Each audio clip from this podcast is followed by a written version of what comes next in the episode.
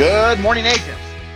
You know, years and years ago, at the time of Christopher Columbus, and then even before that, there were many people who thought that the earth was flat.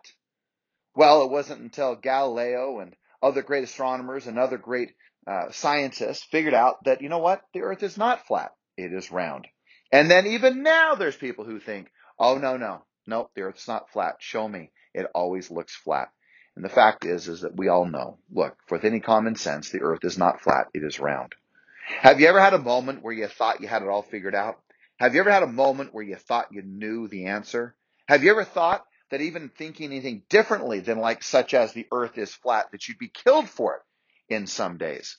Because it would be considered heresy, because it would be considered some completely non-true or untrue.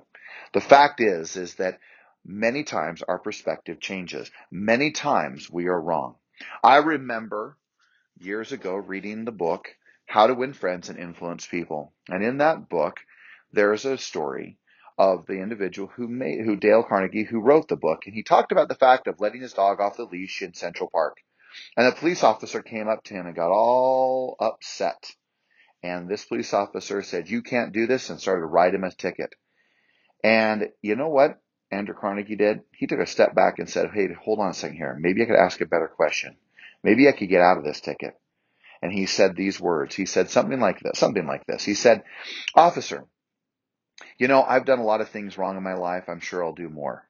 You know what? You're right. I totally made a mistake.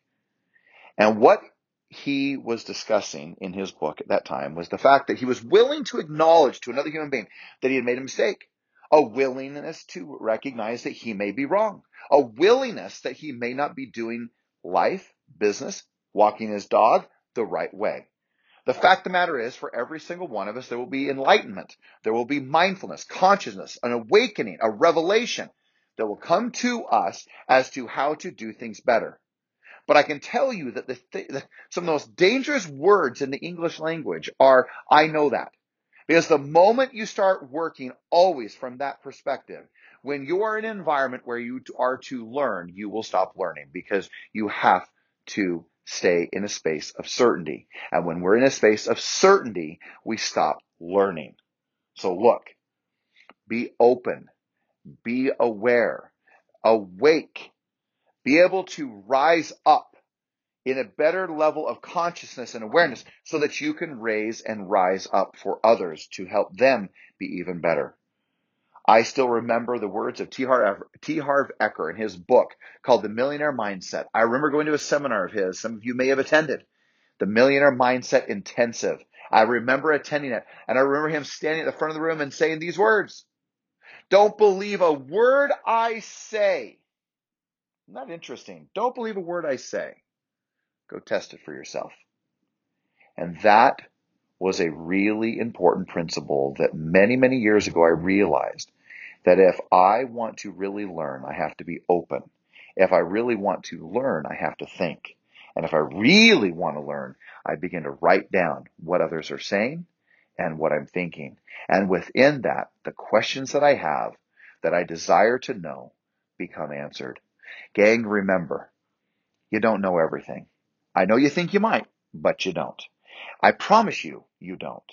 So again, I'm going to encourage you, reach out to a coach, reach out to a leader, reach out to a manager, reach out to me.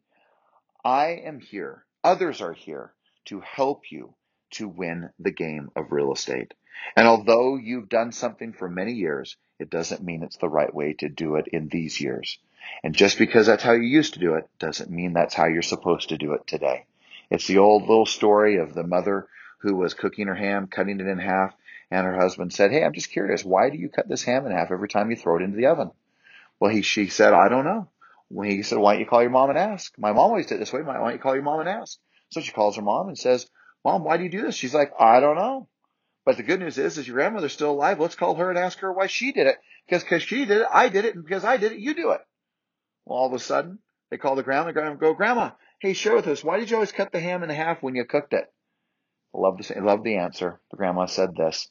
Oh, that's just because the oven was too small to fit a full ham.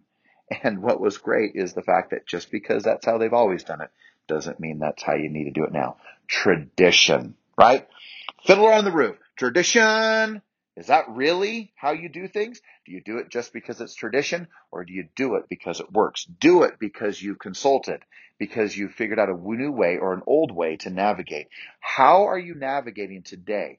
That's key to your success in figuring out new ways, new philosophies, new technologies, new pathways, new innovations to be able to do more business. Remember, stay open minded, stay mindful that you are here to learn and to become more. And as you become more, you will earn more. Have a great day, guys, and we'll talk to you soon.